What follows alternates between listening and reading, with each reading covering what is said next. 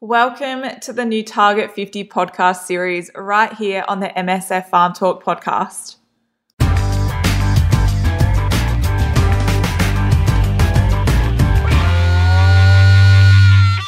Over the next few episodes, we're discussing the practicalities of farming to keep the minimum recommended levels of 50% ground cover in the system.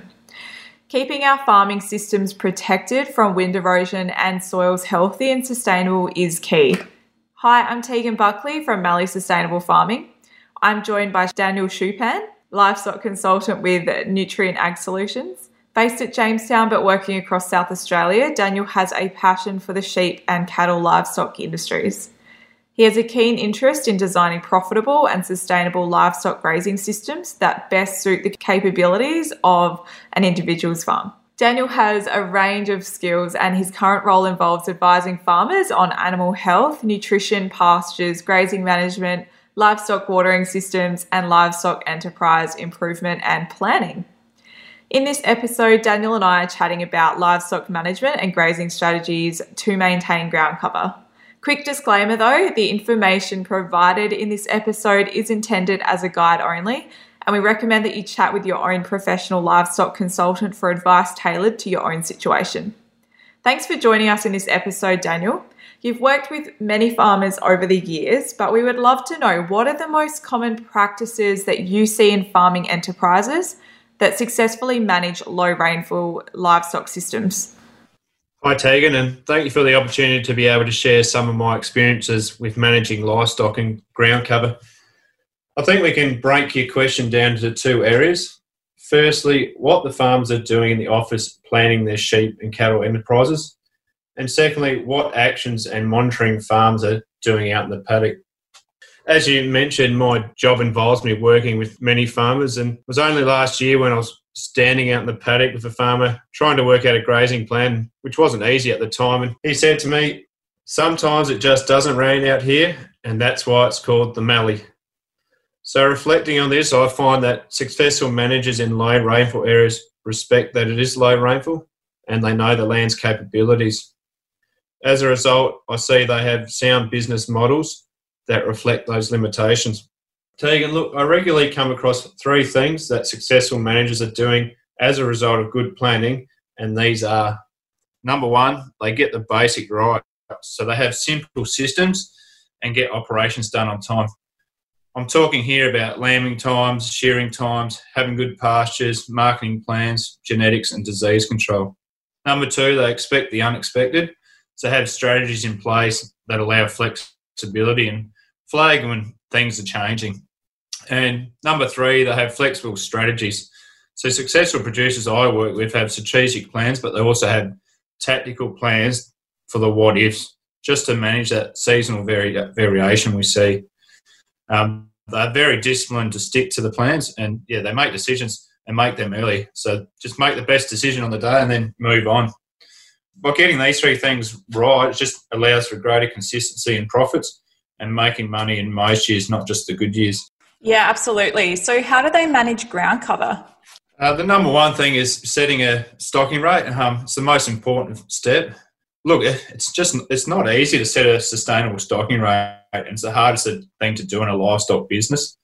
Most producers in low rainfall, we tend to yeah be conservative side and reduce numbers accordingly to a run of poor seasons or just potentially just change the sale time surplus stock to reduce their stock numbers.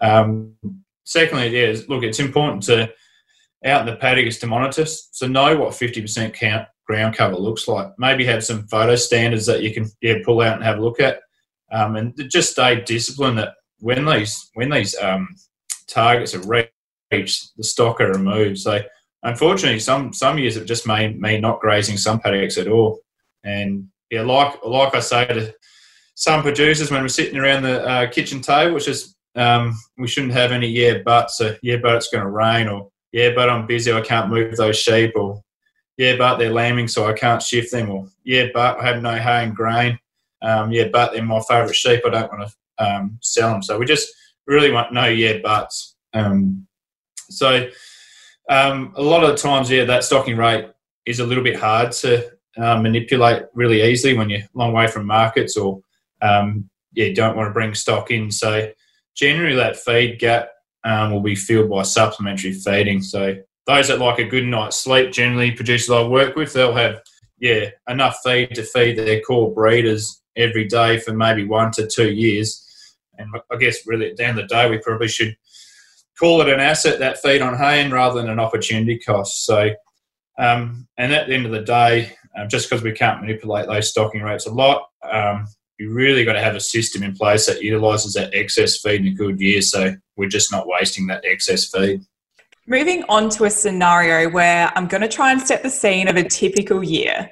It's the end of the season, we've harvested some crops and we have some stubbles. Depending on the year, there's going to be varying quality, but let's just assume that they're adequate, maybe 70 to 80% ground cover with a standing stubble, stubble in cereals, very much less, maybe 50 to 60% in legume stubbles, and there's a bit of grain on the ground for the sheep as well.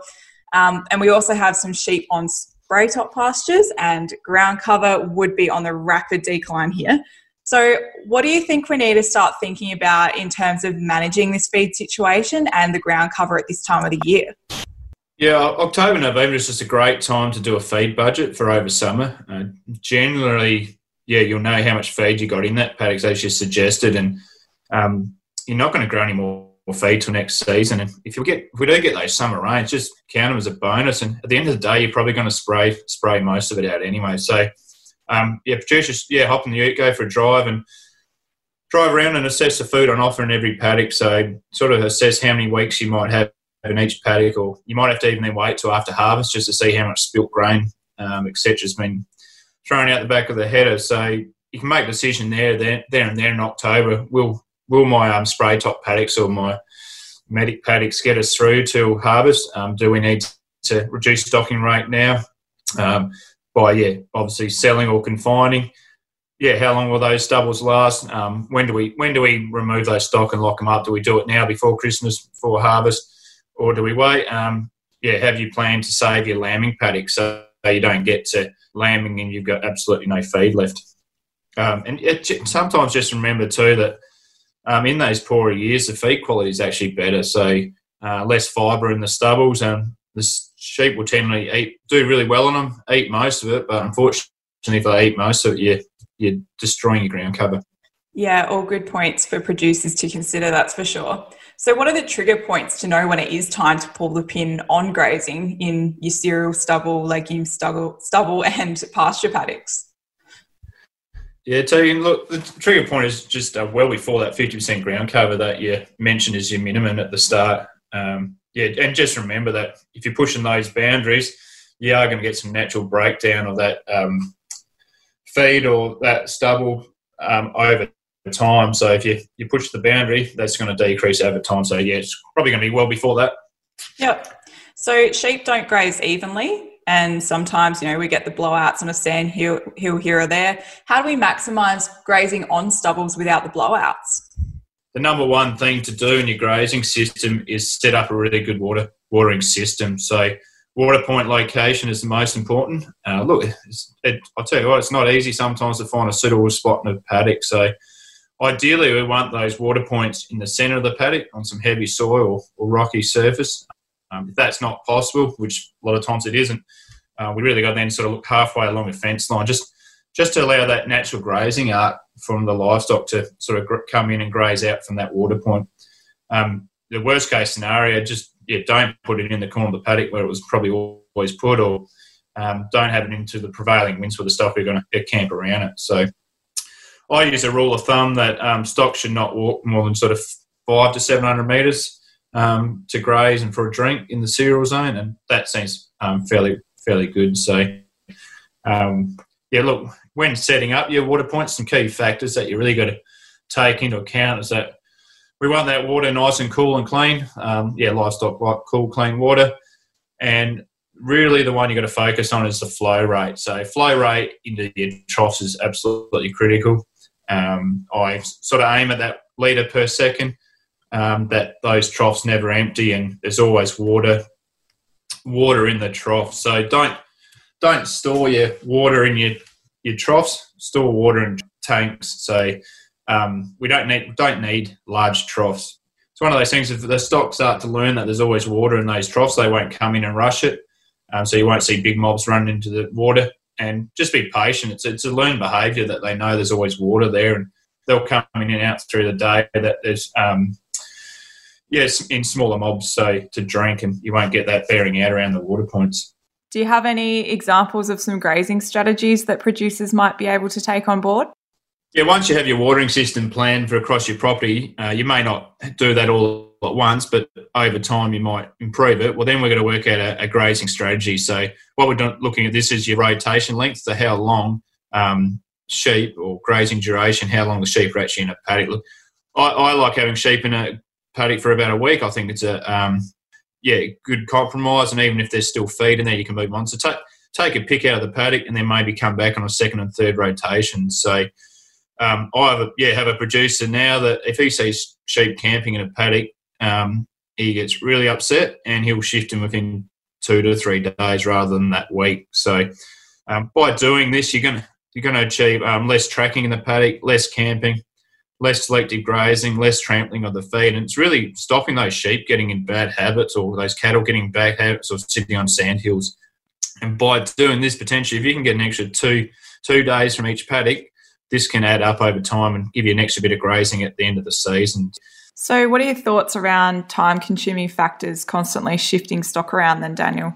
Well, I guess we could debate. It seems seems time consuming shifting stock every week, but um, if it means having bigger mobs and less mobs, um, actually could be more labour efficient. So I guess it just sort of leads into an interesting discussion on mob size um, that you, we all have all the time. And at the end of the day, a little mob of 30 to 50 in a large paddock for a long time may not do much damage. But my question is that, yeah, how labour efficient is this going around and checking the water points all the time? Although if you set up technology, this can potentially change that.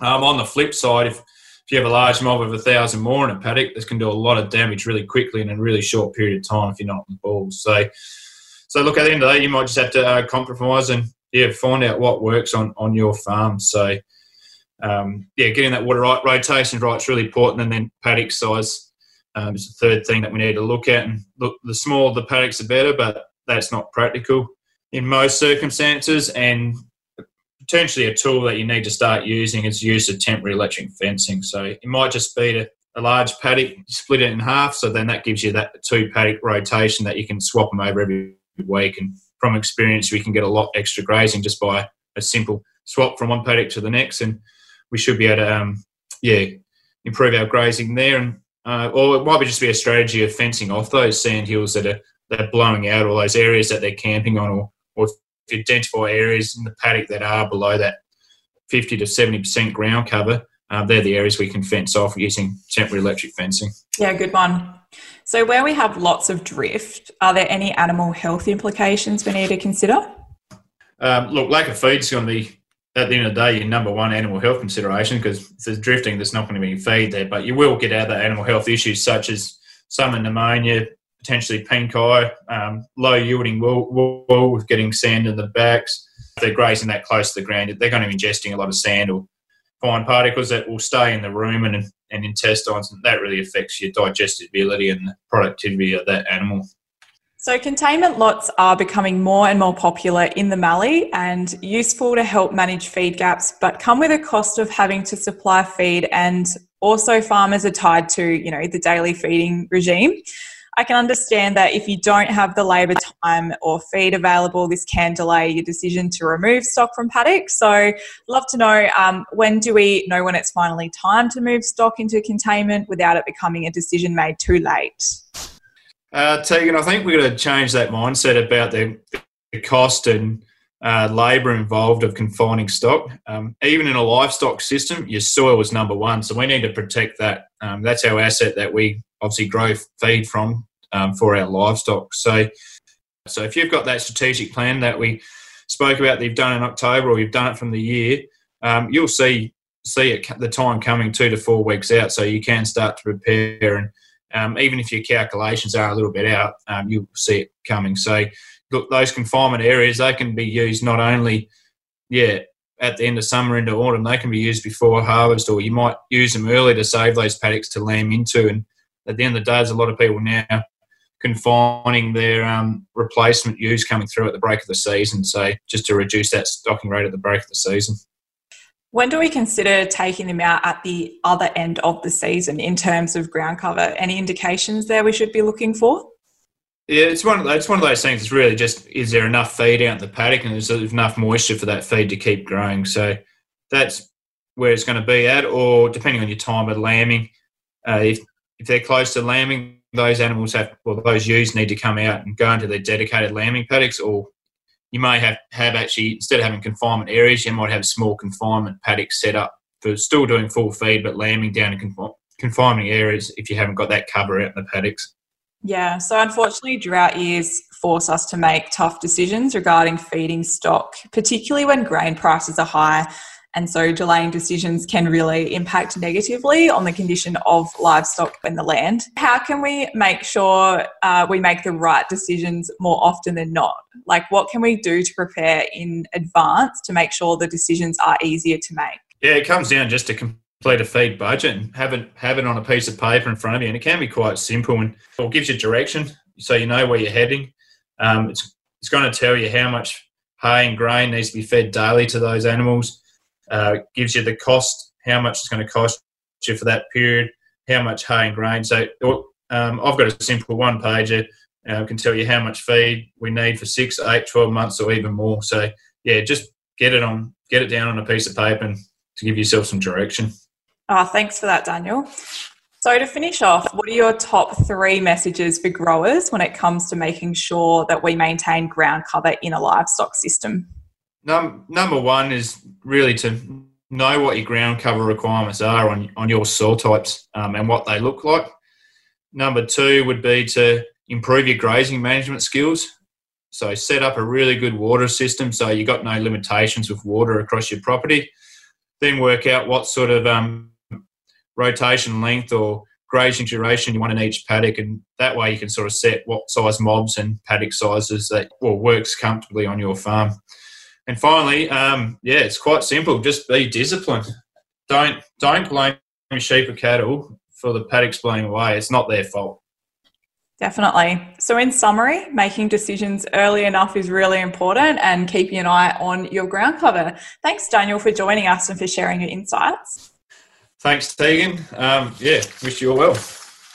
That was Daniel Schupan from Nutrien Ag chatting all things ground cover and livestock on the MSF Farm Talk podcast. Thanks, Daniel, for joining us. Don't forget to share this episode with a mate if you took some value away from it, and be sure to subscribe, rate, and review our podcast.